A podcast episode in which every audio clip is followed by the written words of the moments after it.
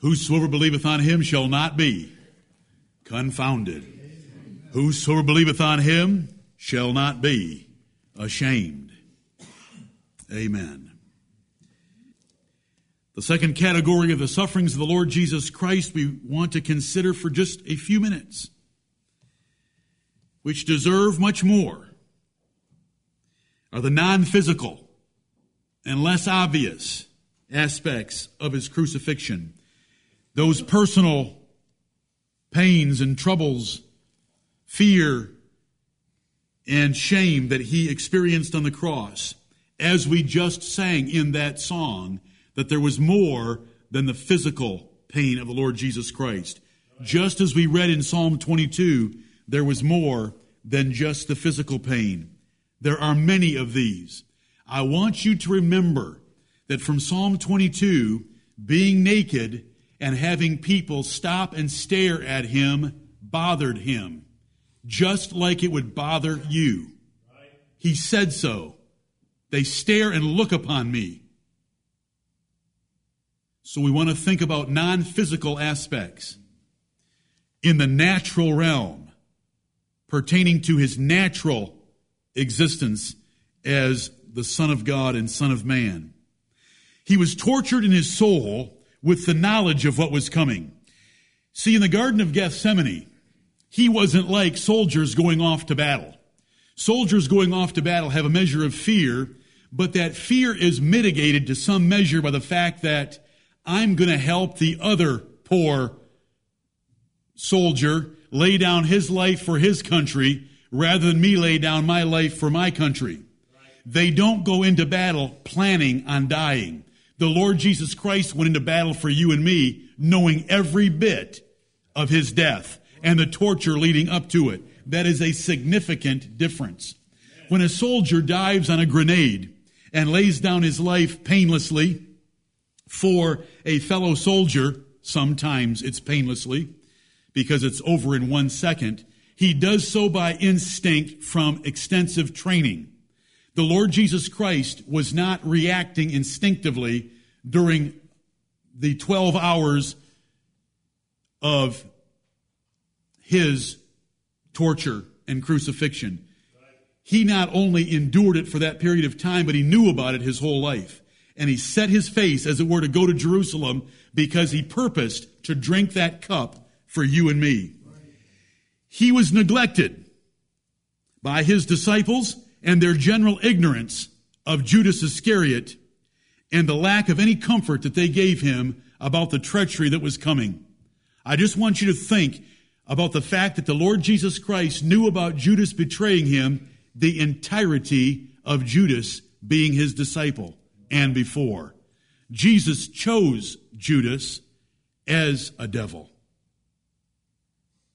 And no one ever comforted him about what was coming. But every time that man kissed him or embraced him or handed him food or called him friend, Jesus Christ knew what was coming. Do you understand the heartache and the pain and the grief?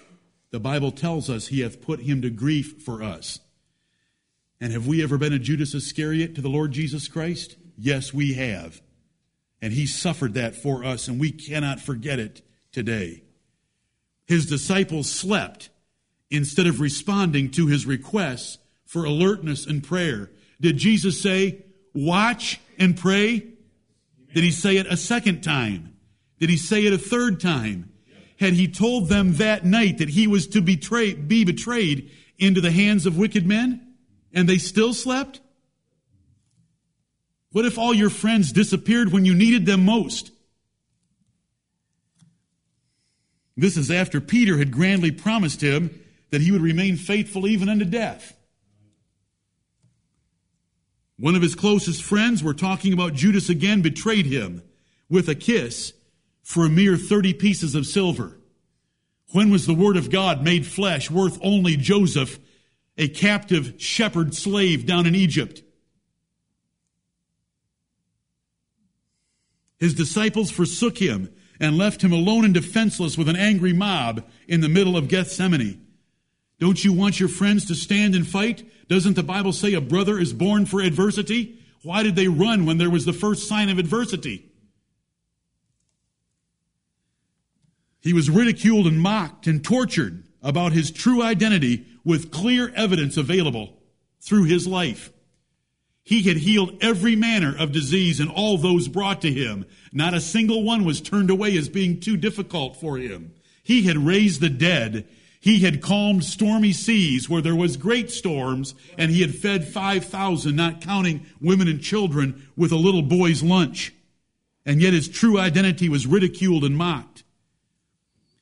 He was unappreciated for the incredible amount of good he had done the entirety of his three and a half years of public ministry. He was disowned by a dear friend because a little maid questioned that dear friend. This is Peter, who denied him three times with oaths and cursing. He was humiliated with nakedness, which I've referred to from Psalm 22, with mock titles, with a purple robe, with a crown of thorns, and with railing on him that if he was a king, then show him, show them. He was a king. He was God. He was the Son of God. He's the high King of heaven. He's the Lord of lords. He was the blessed and only potentate. Even the wicked devils knew that he was the Holy One of God and would fall down and worship and say, Art thou come to torment us before our time? But he was humiliated by wicked men. He was sarcastically mocked as a king, though he was a king, though they gave him the title and a sign over him on the cross, though they put a purple robe on him, though they put a crown, though it be of thorns, on his head, and though they robed him, they were mocking him. He was dared by wicked and presumptuous men to prophesy who had just hit him in the face. Roman soldiers blindfolded him and smashed him in the face and said, If you're the Son of God, tell us who just hit you. Ha ha ha.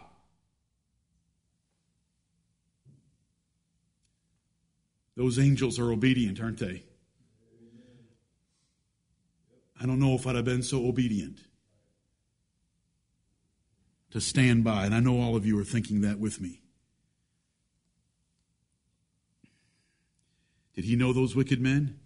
Could he have given them their first name, last name, mother's hometown, and where they were going to spend eternity? He was tempted to revenge with 12 legions of angels when a sword was drawn to protect him. He said, Put that away. Don't you know that right now I could ask for 12 legions of angels? That's 72,000. A legion was 6,000. We sing 10,000. We don't do the story justice.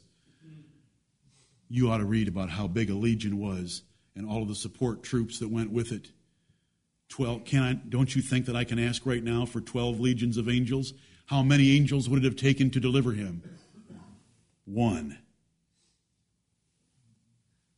Would that have tempted you to say, I'll do this another time? I'd like to see what happens when their fists go up against an angel.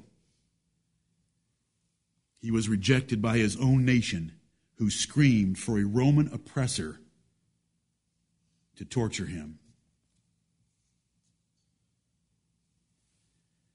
He was sacrificed in order to free Barabbas, a proven and convicted murderer and seditioner. He was ridiculed as an impostor that could not possibly be known or helped by God. He was slandered by many false witnesses called against him to lie rather than to hear his truth.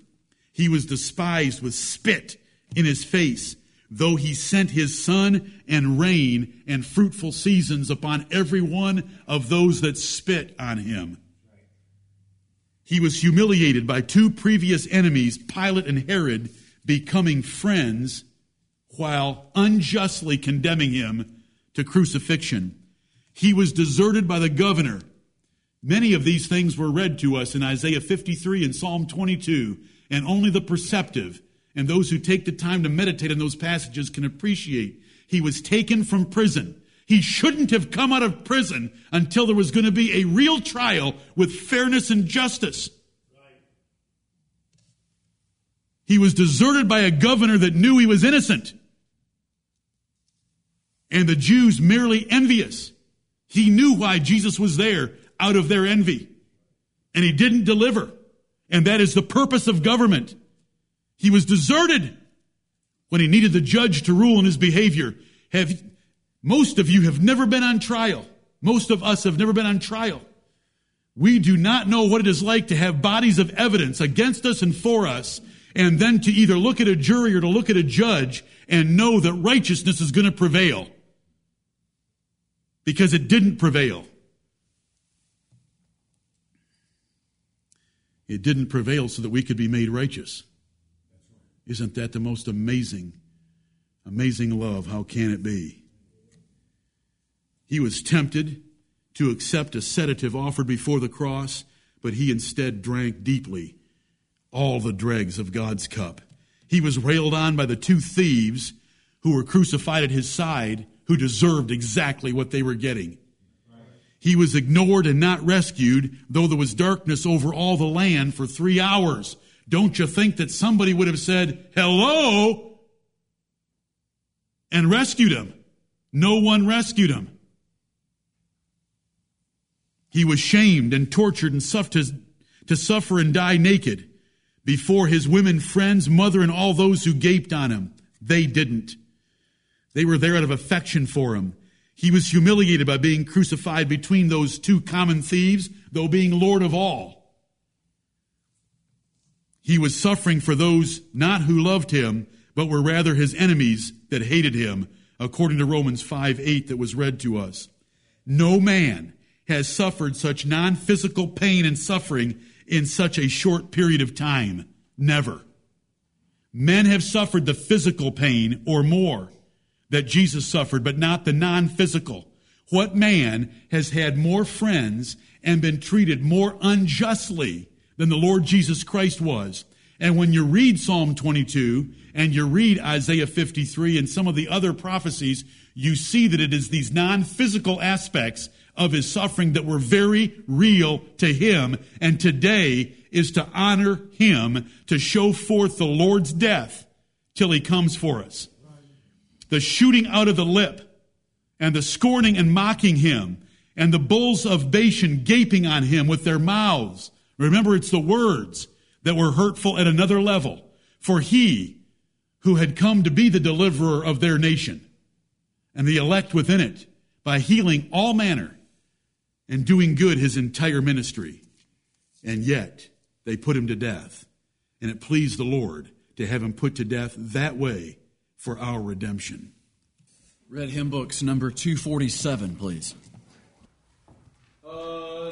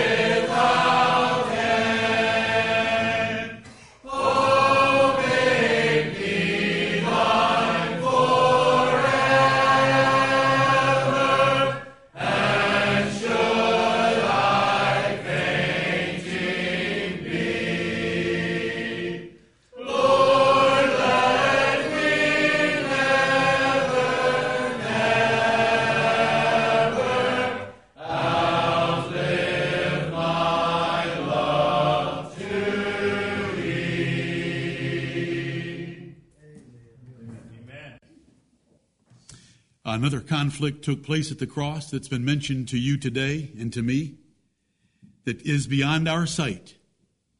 And it was worse than anything so far. It was the battle of the of Satan himself and the devils of hell against the Lord Jesus Christ to overthrow him in his faith and obedience to God by going to the cross. We are ignorant of the great conflict between spirits in high places if it weren't for the Bible. If it weren't for the Bible telling us that the devil fought with Michael the archangel for the body of Moses, we wouldn't know that such things take place. If it weren't for the Bible telling us that the Spirit led Jesus after his baptism into the desert to be tempted 40 days and 40 nights by the devil, we would not know about it. If it weren't for the Bible telling us that behind the Greek and the Persian empires were devilish spirits motivating them and empowering them, we wouldn't know about it. We do not respect Satan enough in the sense that when God releases him, look what he can do to a man like Job. Those messengers came successively upon each other with natural, with natural events, storms, with nations raised against him, the Saracens, the Sabeans, that came and destroyed some of his property and children, and so forth, all caused by the devil that fast. That's beyond our sight. Everything so far is what we could see. I want to remind you that the Bible tells us that we do not wrestle against flesh and blood, but against principalities and powers in high places. And if anyone ever had to go into that wrestling match, it was the Lord Jesus Christ. That was the dog of Psalm 22. That was the lion of Psalm 22. Satan's demonic host is the most unified and efficient hostile force in the universe. Jesus said, if Satan's kingdom were divided, how could it stand? And it stands. Animosity and conflict between Satan and Jesus was prophesied from Genesis chapter 3 that the woman and her seed would be against the devil and his seed. Recall the subtle, the arrogant, the malicious attempts to tempt Jesus to sin in the desert after his baptism. After Jesus endured that temptation, those three temptations, I should say, by saying, it is written to each one of them and answering with the word of God, it tells us that Satan left Jesus for a season. Somebody said that. I commend you. After the temptation in the wilderness. Look at Luke chapter 22 and verse 53. Luke 22 and verse 53. Jesus said, When I was daily with you in the temple, ye stretched forth no hands against me. But this is your hour and the power of darkness. The prince of the power of the air, the spirit of darkness that rules in this world, was given authority and power against the Lord Jesus Christ like he hadn't been. I want you to think upon this part of your Lord's suffering for you. John chapter 14 and verse 30 puts it this way. After the Last Supper, on the way to Gethsemane, Jesus said in John 14, 30, Hereafter I will not talk much with you, for the prince of this world cometh and hath nothing in me. There was no vested interest in the Lord Jesus Christ doing the will of God in the devil. There was nothing in the Lord Jesus Christ the devil could use against him, but the devil was going to hurl every bit of his power against the Lord Jesus Christ as he went to the cross. It was the time for Satan to be cast out. And yes, the devil knows when he's got a little time left. You can read about it in Revelation chapter 12. Does it bring him to a place of repentance? No, it brings him to greater fury and effort. Satan is filled with such malicious hatred for Jesus Christ, regardless of his future. Think about this, brethren. As the elect angels cannot believe that Jesus would die to save men, the devil cannot believe that the Savior of men is a man. The seed of the woman is his conqueror praise God, we're going to get too excited. Can we get too excited? No, we want to remember his death till he comes, but what a glorious Savior we have. We are talking about a battle going on right now out of the eyes of the centurion who was to stand guard and make sure that crucifixion took place according to Roman order. But there was a battle going on that was far above him between the Lord Jesus Christ and the powers of darkness. He knew that Jesus Christ was manifested to destroy him and his work. If we have to wrestle with against spiritual wickedness in high places, what about the Lord Jesus Christ? When he says, deliver my darling from the power of the dog, we should understand that a dog was trying to devour his soul, his darling. When he prays in Psalm 22, save me from the lion's mouth, you think about Satan as 1 Peter 5 8 describes him walking about seeking whom he may devour. He was strengthened in the Garden of Gethsemane by an angel that came to strengthen him because there was a battle going on in spiritual places outside of our sight. And the Lord Jesus Christ was going to be subject to the force of the devil, upheld by the word of God, but not comforted by his Father. And he won the victory for us. The Bible tells us that he made an open show of the devil at the cross of Calvary. Colossians chapter 2. Those devils had no pity. They did not consider him. They did not comfort him. They tortured him in every way that they could to overthrow his faith. If they could just get him to curse God, they've been able to do that to you. If they could just get him to beg for mercy, wouldn't you have? To quit, to be afraid, to ask for help, to use his strength to deliver himself, to violate a scriptural promise, to retaliate against his persecutors, to ask his persecutors for help, to speak against the elect, because we were his enemies, but he was dying for our sins. If the devils could only have gotten him to do that, but they couldn't get him to do that. Brethren, when we come to this third category of suffering, no man has ever even imagined, let alone endured, such a spiritual conflict for the soul of the Lord Jesus Christ. And if you heard Psalm 22, he spoke of it for God not to be far from him because he was in trouble to deliver his soul from the power of the dog. May you never forget that while he shed his blood and his body was broken, there were non personal things that affected him and humiliated him the ridicule and the scorn of his trial. But there was a whole other level of a spiritual warfare taking place.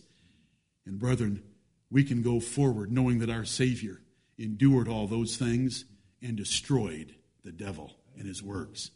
And you can call upon his name. And when the Apostle Paul could stand up in the book of Acts and say, I adjure thee in the name of Jesus Christ of Nazareth, come out of her, how long did it take? He came out of her because Jesus had won the victory. Burgundy hymn books, we'll sing number 355, Beneath the Sacred Throne of God. I saw a river rise. It's number 355. Amen.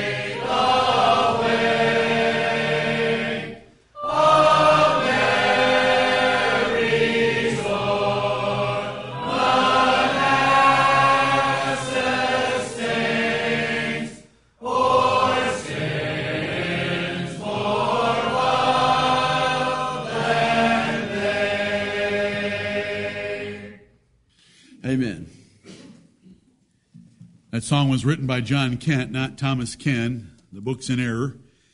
The shipbuilder from England that we studied a year ago or so. My brethren, we now come to the capstone of his suffering. The highest level of suffering that he endured was of a spiritual sort. I don't mean the devilish sort that I just described to you moments ago, but the spiritual one of becoming sin for us and God, his Father, forsaking him. Here we see Paul saying without controversy, Great is the mystery of godliness. God was manifest in the flesh. The God man could suffer physical death by having a physical body. But he had such a close relationship to God his entire life. Remember, God had, with delight, thundered from heaven at his baptism This is my beloved Son, in whom I am well pleased. Could the Lord Jesus Christ embark on his public ministry with God the Father publicly announcing that this is my beloved Son? That during his ministry, when the apostles were a little confused about what was important and what wasn't, he took his trusted three up on the Mount of Transfiguration, and again the Lord said, This is my Son, hear ye him. And so constantly confirming the Lord Jesus Christ as his Son, but on the cross of Calvary, turning his back on his beloved Son as our sins were put upon him, and he had to die for sin. And he did die for sin in his flesh. Jesus had a human spirit, subject to all our temptations, yet loving God and God's holiness so much, he had never sinned. But now he was made sin for us. The one who had been repulsed by ever sinning now had all of yours on him and all of mine. Remember clearly that no one has ever had a relationship with God like Jesus of Nazareth did. For you to think of God forsaking you as a small change relative to what it was like for the Lord Jesus Christ. He had always pleased his Father. He was one with the Father. I and the Father are one.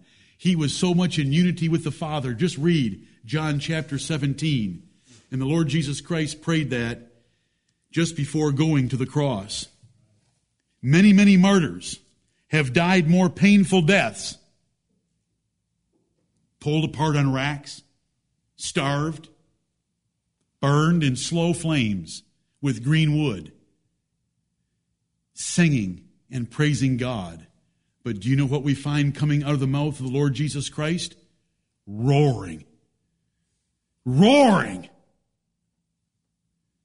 Because the comforting fellowship, friendship, acceptance, favor, and the smiling countenance of God was no longer shining upon him, but he was forsaken. And so it's described as roaring, where the noise that comes out of you is more like a beast than a man.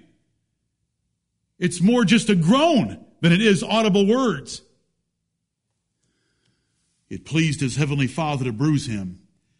The one that had been his delight and the one he delighted to please was now pleased to bruise him and to wound him and to put him to grief and to forsake him, like the Bible tells us. Our iniquity was laid on him.